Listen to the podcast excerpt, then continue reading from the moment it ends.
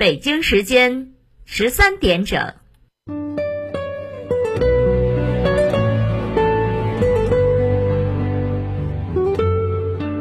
我们有怀旧的，我们有新潮的，我们有摇滚，我们什么都有。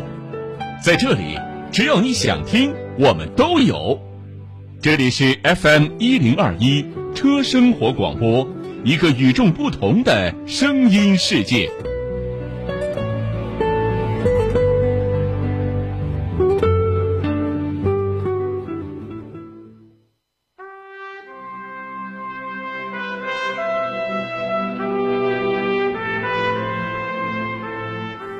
历史与诉说，亲历与真相。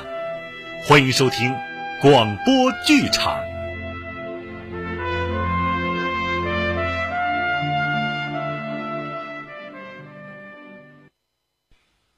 龙泉传》一百五十四回，书接着前文，向子云全军覆没，整个一个混成旅交代了。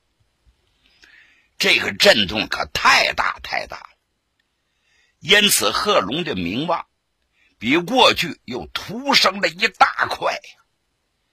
影响之大，周围的县市没有不知道的了。因此，贺龙的名望高，红军的影响大，前来投军的人天天是络绎不绝呀。再次回到桑植之后，没到一个月的时间，贺龙的人马就扩充到五千人左右，那就够多的了。贺龙心里是非常非常高兴，出来制定政策。要求军队加强训练之外，还要跟中央保持联系。单说这天，贺龙正在办公呢，有人向他报告说，有一个人身穿着便装，说是从洪湖地区来的，要求见军长，请进来。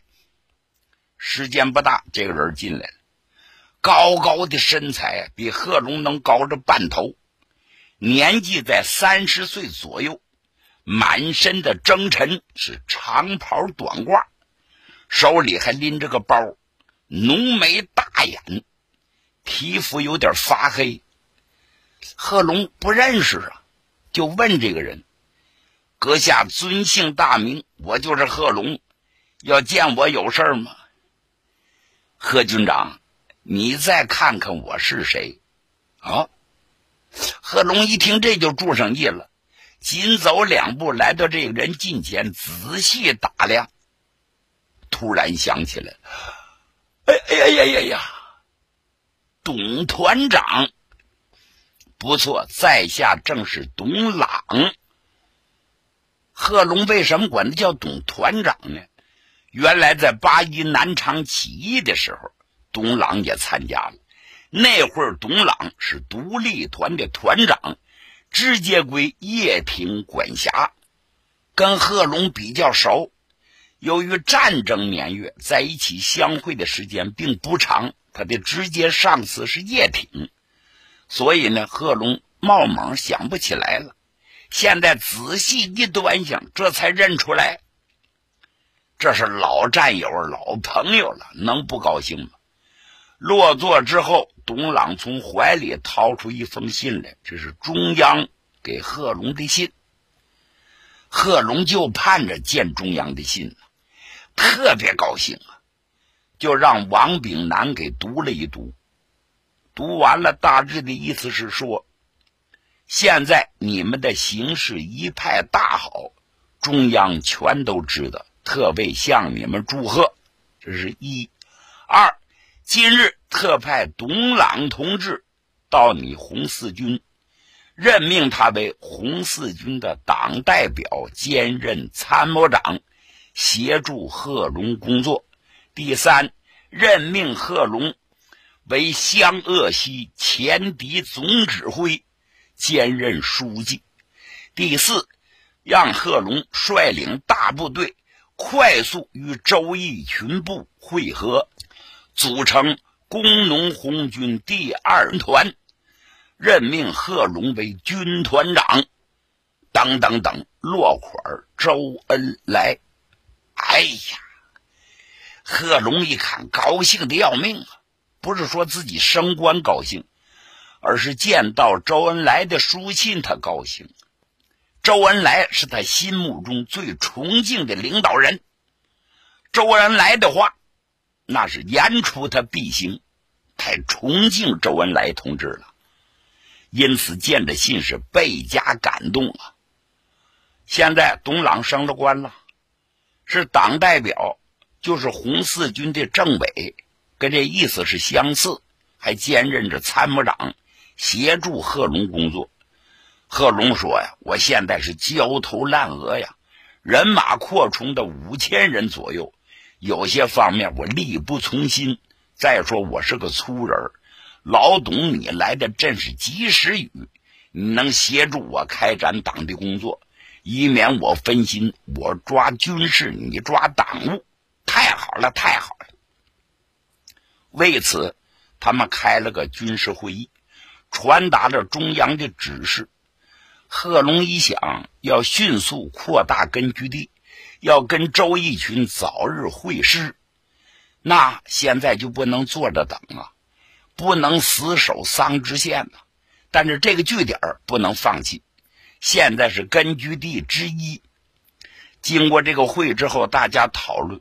把部队啊又重新进行了改组，一共分成两个纵队。第一纵队的负责人王炳南，第二纵队的负责人卢东升，还成立个留守委员会。留守委员会的旅长叫胡海云，他负责桑植县地方上的工作。啪啪啪啪，一切安排就绪啊！于是贺龙挑良辰宅吉日，率领得胜之兵，赶奔大庸、慈利两县，而后要拿下黔州，这扩大革命根据地啊！这个消息跟炸雷一样，没人不知道，当然敌人也不例外呀。湘西王陈渠珍得着信儿了，吓得他是魂飞天外。完了，完了！向子云一死，我就预感到形势不妙。大家都猜测，下一个目标可能就是黔州，或者是其他的县呢。果不出所料，贺龙的野心勃勃呀，对黔州是绝不能放弃。先拿大庸此地，而后就是我的黔州。如之奈何？如之奈何呀！他也坐不住了。你看他在湘西坐镇多少年，没人敢碰他，唯独贺龙是他的心头一大病啊！他马上召开了联席会议，全是他手下带兵的这些军官。参加会议的人不下五十人。那最反动的陈策勋。向子杰也不例外，都参加了。陈渠珍舔着个草包肚子，一根接一根吸烟，往会场上看了几遍。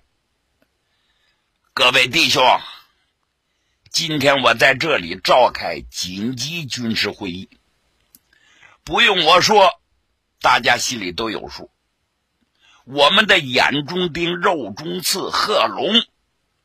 现在从桑植出了兵了，据说他现在手下不下五六千人呢，每人一枪，实力雄厚啊！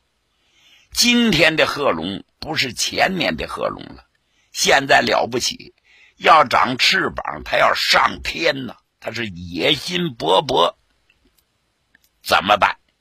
今天把各位请来，各抒己见。大家献计献策，怎么能够阻止消灭贺龙？他就是首功一件，我一定向南京政府给他请功。各位啊，不必客气，有话就直说，有意见就直提，请大家发言吧。说完了，坐下，咕咚咕咚喝茶水。等了五分钟，没有一个人说话。陈渠珍往下看看。各位，我说话听明白没有？让大家各抒己见，有什么就说什么，大家献计献策，开始发言吧。又等了五分钟，无人发言。咱这么说吧，陈渠珍喊破了嗓子，连表了三次态，也无人发言。这阵就过去二十多分钟了。陈渠珍淡然一笑啊，嗨，我说各位都哑巴了，还是我说话听不懂啊？还是你们的肚子被掏空了，谁也没咒念，谁也没主意了？散会。你说这会开的？陈渠珍转身回到书房，是长吁短叹。向子杰、陈策勋俩人跟进来了。这陈策军说话了：“司令啊，我今儿这会开的啥意思？都不表态，谁也不说话，这是哑巴会。是啊，是啊。我说策勋呐，我看清楚了。”大家心里就是一个字儿怕呀，叫贺龙他娘的给镇住了。你说都是这个态度，还能挡得住贺龙吗？我的前州也完了，大庸慈利全交代了。你们二位说这可如何是好？陈策勋晃晃头，我司令啊，千万不要气馁呀！打仗凭的就是士气，士气一低落了。一切全完。现在关键问题，咱要转败为胜，要打个胜仗。只要打一个胜仗，就能大大提升咱们军队的士气。那阵整个局势就能扭转过来了。哎呀，你说的是挺对呀，他怎么能打得败贺龙呢？这胜仗谁有把握呀？怎么个打法？策勋。既然你这么说，肯定你心里有数。我想听听你的。嗯，我司令啊，你要听我的。据我所知啊，在贺龙的部队里头有个人，现在是贺龙手下第一纵队第三团的团长，姓武，叫武秦甫。武秦甫这个人跟我相当熟悉了。原来的时候，他的实力就不小，手下有三百多人，二百多条枪，也不明白什么原因。后来他投靠了贺龙，贺龙对他还可以，一句话就任命他为团长，现在成为工农红军第一纵队第三团的团长。咱们呢，就得想办法从他身上下手。叫他们来个耗子动刀，窝里反呐！只要把姓武的给收买过来，在里边他起到倒戈的作用，那对咱们提高士气是大大的有利呀。您说呢？哎，离间计，对呀，好，这主意不错。但是你说这个武钦府现在人在何处？能派谁跟他联系上啊？这个反间计从哪儿入手？司令，你要相信我，你就交给我，这事由我来安排。行行行行行，我策勋呐，关键时候就看出谁是英雄，谁是狗熊。你真是个英雄啊！事成以后，我打保票把你提升为旅长。我向来不说空话，你看怎么样？司令啊！我不图升官，人为一口气，佛为一炷香。我就是跟贺龙解不开个仇疙瘩，我恨不能把贺龙撕碎了、碾烂了，我这口气都出不来呀。您这事儿就交给我吧，我马上就去办，越快越好。这是他出的主意。向子杰在旁边接着说话了：“司令啊。”我哥也不能白死，是不是呢？我也给您出个主意。现在孤树不成林呐，光靠咱们黔州的人马不够用啊！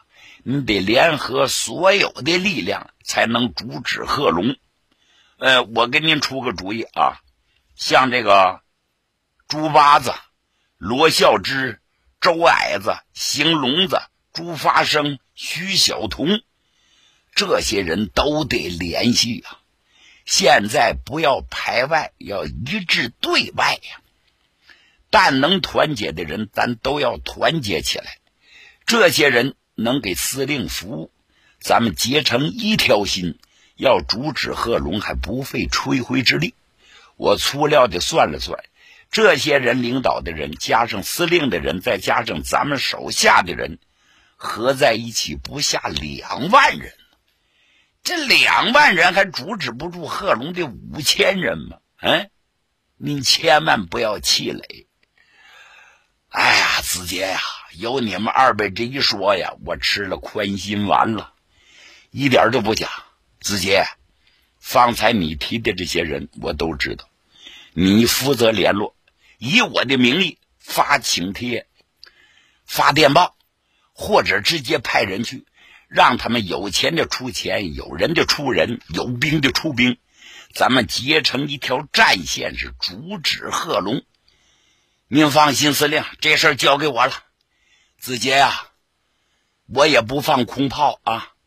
你哥死了，我非常伤心。嗯，这事儿你办成了，把贺龙给打退了，你就能取代你哥，你也官升旅长。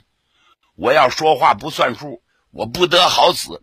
哎呀，司令，你说这话就见外了。我不是为官呢，我是为的给我哥哥报仇雪恨。这事儿您交给我吧。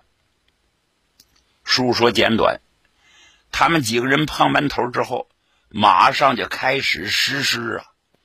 再说陈策勋回到住处，他仔细盘算一下。陈策勋心说：人家都有安身立命的地儿，就是我没有啊。我现在是客居在黔州啊，哎，吃人家下眼食。我的家在桑植啊，现在贺龙占领着，我有家难回呀。那么这个事儿无论如何我得办成。这个武钦府的事情，我一定策反成功。派谁去合适呢？这个人得有能耐，能说会道，胆子还得大，主意还得正。哎，他想起一个人了，此人姓冯啊，外号叫冯大能，没有他办不成的事儿。去，把冯营长请来。时间不大，冯大能来了，啪一个敬礼。嗯，司令，您找我啊啊！来，大能啊，来来来，坐一坐，坐坐。最近心情如何？哎呀，司令啊。心乱如麻呀！您说咱们这有家难奔，有国难投，在外头悬着，这心情能好得了吗？是啊，咱俩的心呢想到一块儿去了。大能啊，现在有个机会，你能立功，立完功早日打败贺龙，咱就能重返桑植县呢。哦，那司令您说，什什么机会？武钦府这人你熟吗？武家熟，嗨嗨嗨，我们俩还是赌友呢，在一个牌桌上打过多次牌，怎么不熟呢？您怎么提到他了？武钦府现在跟咱们是对头的冤家，所以我才要提他。据我所知，武钦府表面上投靠了贺龙。实质上，人在曹营心在汉呢。我们打算把他给拉过来。这事别人办不了，只有派你亲自前往。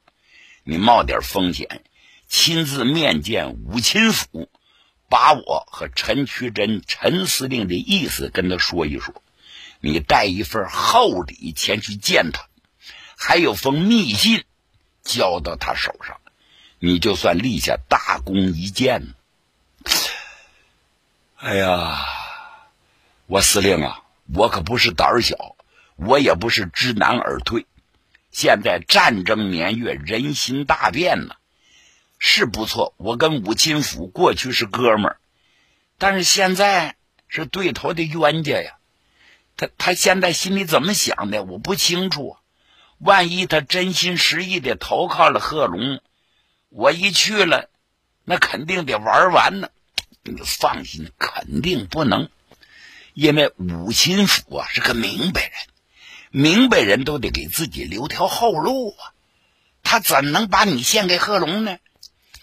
退一万步说，他没达到咱们的愿望，不愿意过到咱这边来，他也不至于把你交给贺龙。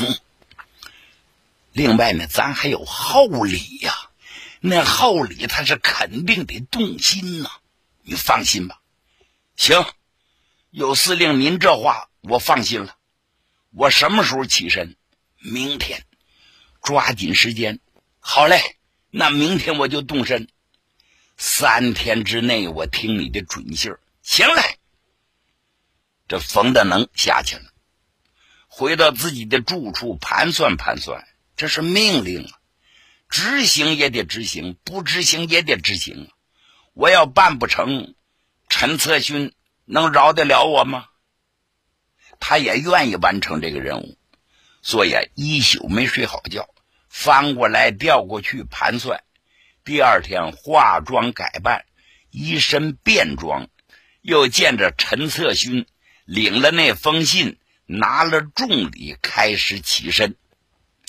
他心里头已经想清楚了，武秦府现在领着他的团住这地方叫格尔台，团都有独立性，他直奔格尔台。路上咱不必细说了。等到了房地了，格尔台是一座小山包，地处双阳路口，至关重要的。到这儿，被卡子给他拦住了。站住！干什么的？啊，在下姓冯，我叫冯大能，我有急事要求见你们团长。团长现在正忙着呢，没工夫见你。不不不，弟兄们。大家辛苦辛苦，给我通报一声。你要一说冯大能，你们团长肯定见我，而且我不是来办私事的，是公事。要耽误了公事，咱们彼此都不方便了。这卡子也不认识他，怎么回事？也不知道什么来头。那请示团长吧。到里头去见武秦府。武秦府啊。对着地图正在那发呆呢。现在他是第一纵队的前部正印先锋官，眼前不远就是大庸县了。攻打大庸县怎么个打法？他要提交计划，他要向上级请示。刚在这张罗完了，对着地图他正出神呢。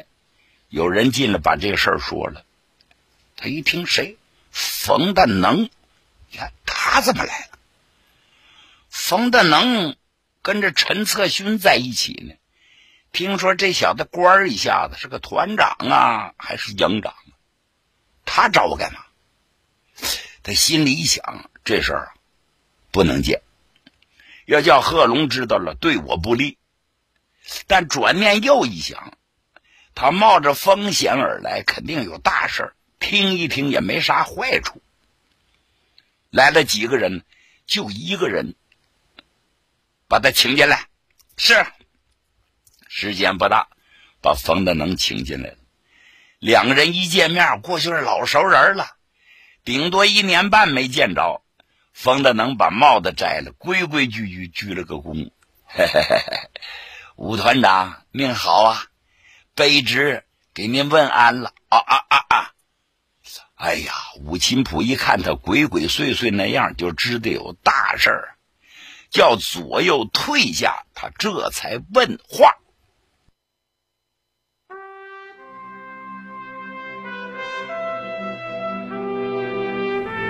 听众朋友，今天的广播剧场就为您播送到这里，欢迎您的收听，请您在明天的同一时间继续收听广播剧场。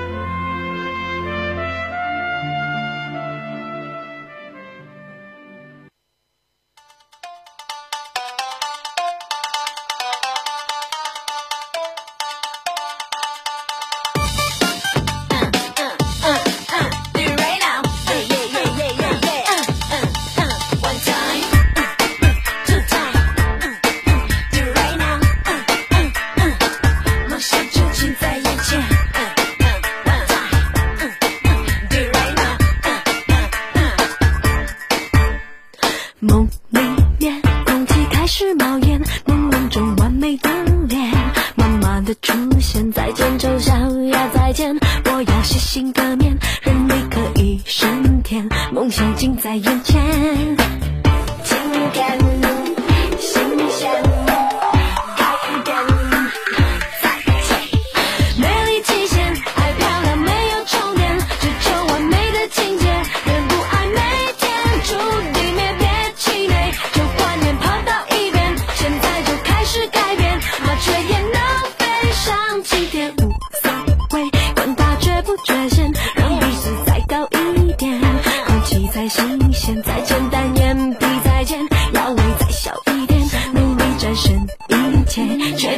点变